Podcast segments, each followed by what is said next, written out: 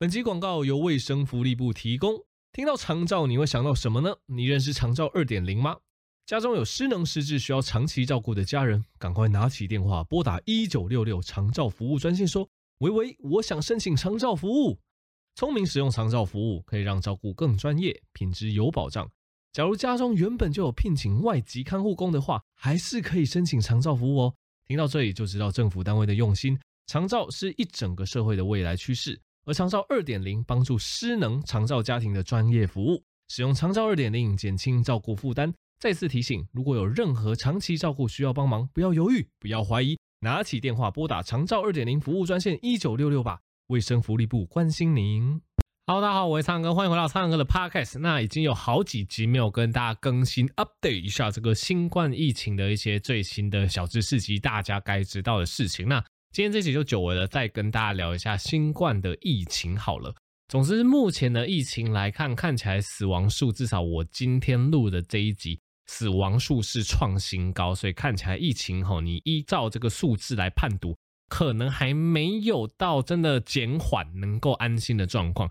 不过也是提一个概念给大家参考，其实你盯着每天的死亡数去看吼，其实。死亡数它比较能够反映的大概是一到两个礼拜前的确诊数，诶，这是什么意思呢？因为如果你去追踪那个确诊的数的曲线，你可能会觉得确诊数跟死亡数，诶，好像对不太起来。例如说，今天的死亡人数好像破两百，创新高了，但是今天的确诊数我没记错，好像七八万，就是其实并没有超过之前那个九万多的这个确诊数。那当然，你可以去怀疑这个确诊数蛮大一部分是黑数，这等下会跟大家提到。但是大家也要知道的是说，我们感染新冠肺炎之后，其实大部分的人不会在很快的时间内，可能两三天内就死掉，这比较算是特例。大部分可能都是呃肺部发炎啊，经过急救啊，或者是经过 ICU 的一些抢救，然后经过一段时间，通常是感染之后，可能大概一到两个礼拜内，真的严重的话，可能会病逝。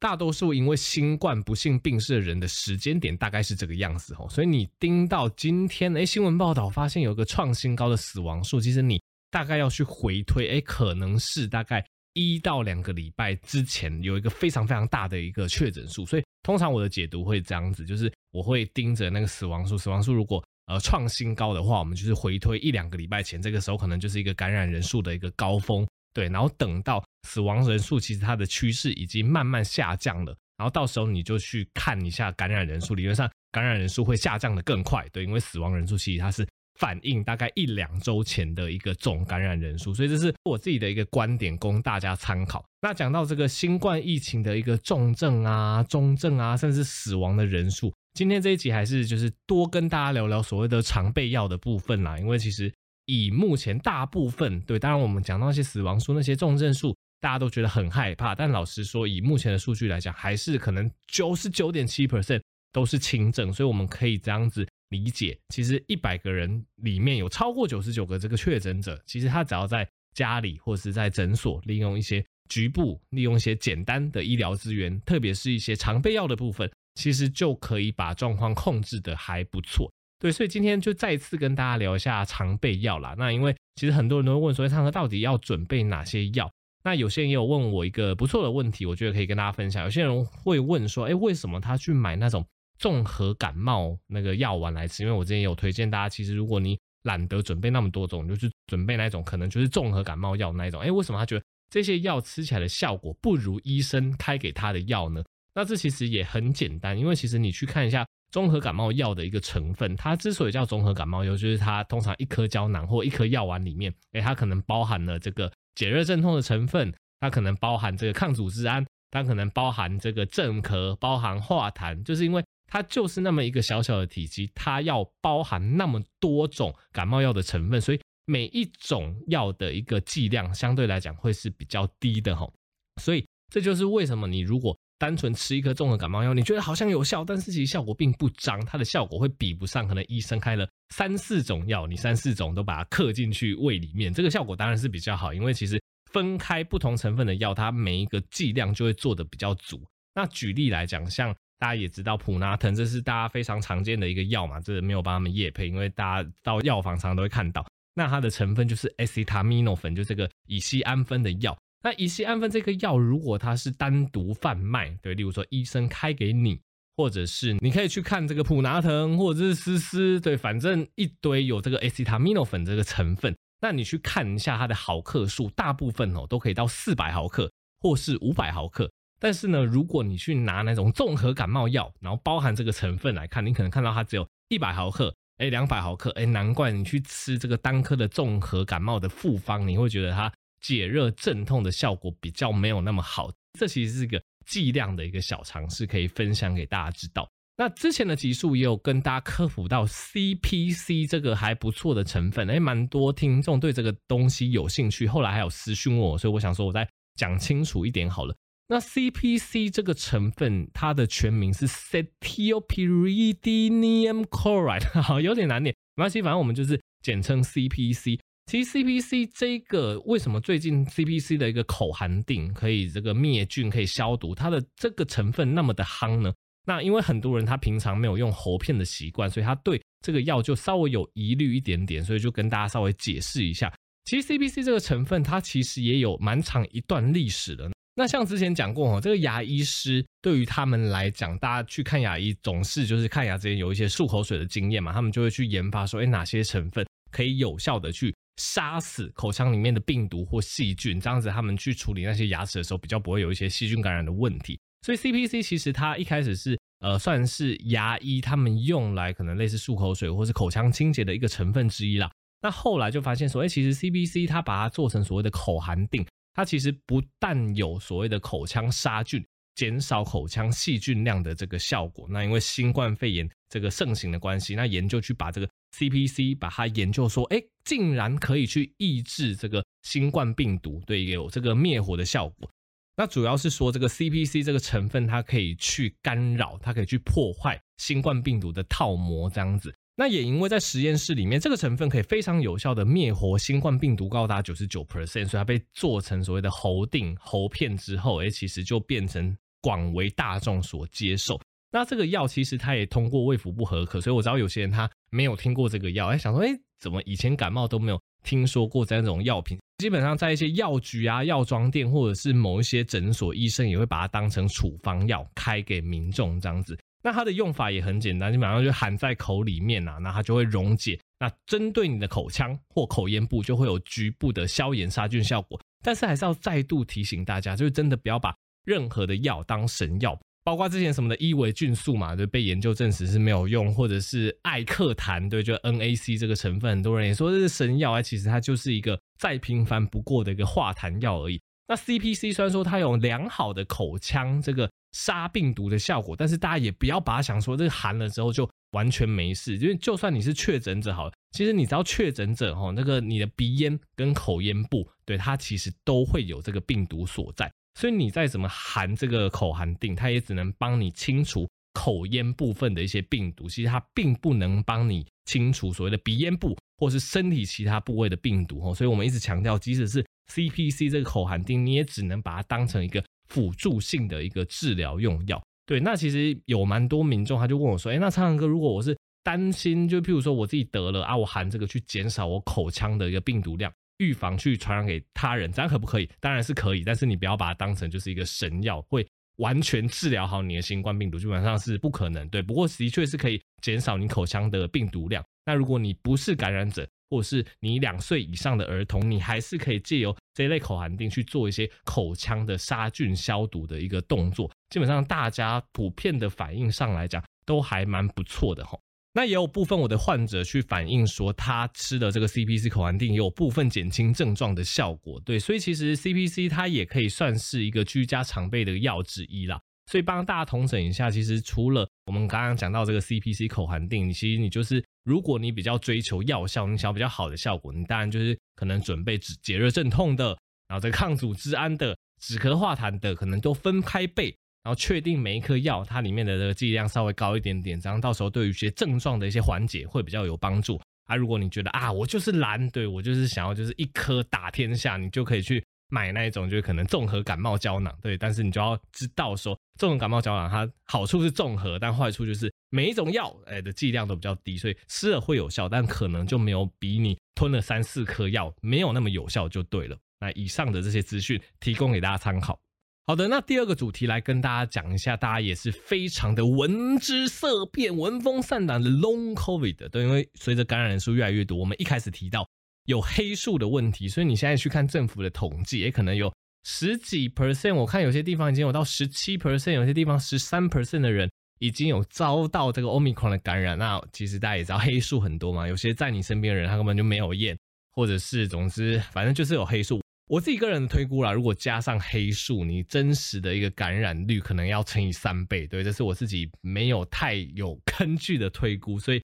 如果是十七 percent 乘以三倍，或十三 percent 乘以三倍，我自己会觉得，以现在的时间点，说不定已经有三成到五成的台湾人都有受到 Omicron 的感染了。这是我自己的推估哈，因为在诊所至少会有一些数据可以参考。那其实哈，呃，大家都会担心所谓的 Long COVID，但是在担心 Long COVID 之前，你还是要对网络上一些可能呃 会让你恐惧，或者是有一点像是散播恶意、散播假消息的文章，你要有一点点意识感，因为你就会现在看到很多 FB 滑一滑，就有说什么啊什么孕妇得到 COVID 什么可能会影响小孩智商啊，或者是说什么哦什么近三成人的人都有什么 Long COVID 的症状啊，或什么呃什么什么国欧洲或美国哦可能四分之一的人一直都有什么脑雾疲惫的状况。其实你在看到这些。比较耸动的标题之前，你还是要先内心反问自己一个问题：他这个报道到底是针对什么病毒株去做的？对，因为老实说，我看到很多这样子的报道，我点进去，他根本就不写，根本就不是 Omicron。对，他是针对可能一开始的 Alpha 或是 Delta 这种比较强、致病性比较高的这种病毒，他去做的 Long COVID 的研究。啊，你去针对这种呃毒性很强的原始株或 Delta 去做这个 Long COVID 研究，那当然那个比例会高嘛。这我们比例也知道，可能高达四分之一、三分之一，甚至到一半的人都会有 Long COVID。可是我们目前台湾或者说目前全世界流行是 Omicron，所以我们但是要注重 Omicron 的数据嘛。所以其实你现在看到很多文章或看到很多农场影片的标题，说什么哦小心 Long COVID，什么近三分之一，这个你仔细点进去看，你看一下它的来源，常常都不是讲 Omicron。好。那跟大家分析，那如果是 Omicron，到底 Long COVID 的一个比例是多少？那根据英国他们去做的一个研究，那我以下说的数据大部分都是打三剂疫苗的状况下，哈，根据英国这个研究，Omicron 得到 Long COVID 的比例大概是七点一 percent，对，这是有接种疫苗的情况下哦，所以如果没有接种疫苗，可能会再高一点点。那大家也知道，其实 Omicron 它只是一个通针，现在 Omicron 也有它的亚变种了，就是新闻上常常讲到的这个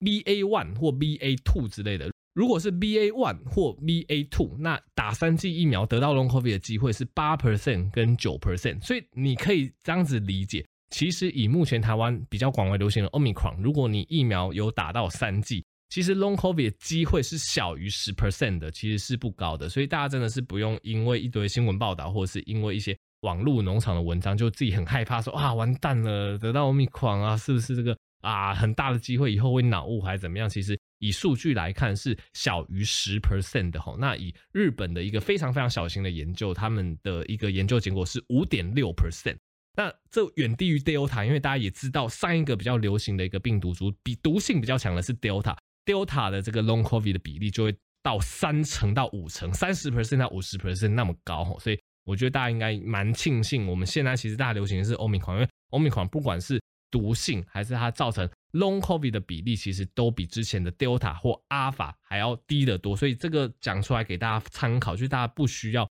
太担心这个 Omicron 造成的 Long COVID，因为小于十 percent，其实大多数的人，你可以这样理解，十个人里面有九个人是不会有 Long COVID 的状况的吼。好的，那最后一个议题来跟大家分享，因为我是儿科专业嘛，那跟大家讲一下，其实近期常常在报道儿童所谓的。多系统发炎症候群，那简称叫做 MIS-C，又称为 Miss C，这样子。那 Miss C 这个新闻因为一直报道，有些家长就开始恐慌了这样子哈。那简单来说，Miss C 它是怎么样的一个疾病呢？那根据的欧美的一个世界的一个统计哈，Miss C 比较容易发生在六到十二岁的小朋友身上。那它其实它发病的时间点并不是感染新冠病毒的时候，MIS-C 它的一个典型的状况是这样子哈。就是这个小朋友，他已经得到了这个新冠肺炎，而且他在这个急性期他已经痊愈了，诶，他烧退了，他的一些咳嗽、流鼻水也减缓了。结果在他这个得到 COVID 的，竟然是两周之后到六周的这一段时间内，那儿童突然莫名其妙的高烧，哎，突然莫名其妙的这个身上起皮疹，眼睛这个眼白的地方变红，那有这个拉肚子、恶心的状况，那严重的话甚至会这个低血压、休克，然后心脏衰竭的这个表现，这个都是有可能的哈。听起来很可怕，但它其实发生几率没有那么高，也是一样一个数据给大家参考。这是以色列的一个报告啊，那他们一样是针对不同的病毒株去做分析。以阿法株来讲，发生 MIS-C 的比例也就蛮高的哦，十万分之五十四点五，就是万分之五到六的意思。那 Delta 株的话，已经有比较少的机会，但一样大概是万分之五。等到 Omicron 的话，已经变成万分之零点三八，也就是十万分之三点八。所以跟我们刚刚讲到 Long COVID 一样，其实。Miss C 它发生的比例随着病毒的毒性下降，它也是一个非常显著的下降。那以台湾的状况来讲，大概目前也是大概十万分之个位数的这个发生率哈，所以这个给大家参考。那 Miss C 它其实非常类似我们儿科一个鼎鼎大名的疾病，叫做川崎氏症，或你称为川崎症。那其实他们的发病机转，目前科学界来讲是觉得应该是类似的。因为不管是川崎症或者是所谓的 MIS-C，它都是在一个可能感染身体感染某个病原体之后的几周，诶，既然发生了这个所谓的高烧啊、皮疹啊、休克啊、心脏的冠状动脉出问题的这些状况，那其实目前我们推测都是跟体内的免疫反应有关。那我近期有在网络上看到一个说法，我觉得蛮值得跟大家分享的，所谓的 Miss C 或所谓的川崎症。它简单的意义就是说，你身体的病原体这个病毒已经被你身上的免疫细胞赶出去了。那赶出去之后，理论上你身体的免疫系统应该就要慢慢平静下来，因为已经没有敌人了嘛。但是就是有少部分小朋友，诶，他的免疫系统在攻击完病毒，把病毒驱逐出去之后，诶，病毒已经走了，但他身上的免疫系统还不想要那么快的静下来，还是持续处于活跃的状态。那这个持续活跃。这个会让身体处于过度的一个发炎状态，那开始攻击各个器官系统，就可能会产生所谓的 Miss C 或者是川崎症这样子哈。那像 Miss C 跟川崎症，哎，他们的治疗都非常的类似，因为像我们刚刚讲的，它其实就是我们身上的免疫系统过度活化、过度发炎的状况。那我们儿科医师就会用所谓的 IVIG 免疫球蛋白，或是类固醇等等所谓的呃调节我们身体免疫，让免疫比较 calm down 的这些药物。那大部分。用完之后，这个非常有效，烧就会很快的退下来。那这时候可能还要去做其他的检查。我们通常就是要确保说，孩童在发病这段期间，他的心脏的冠状动脉有没有受到影响？对，因为其实这一类所谓的全身的发炎状况，它会造成所谓的血管炎。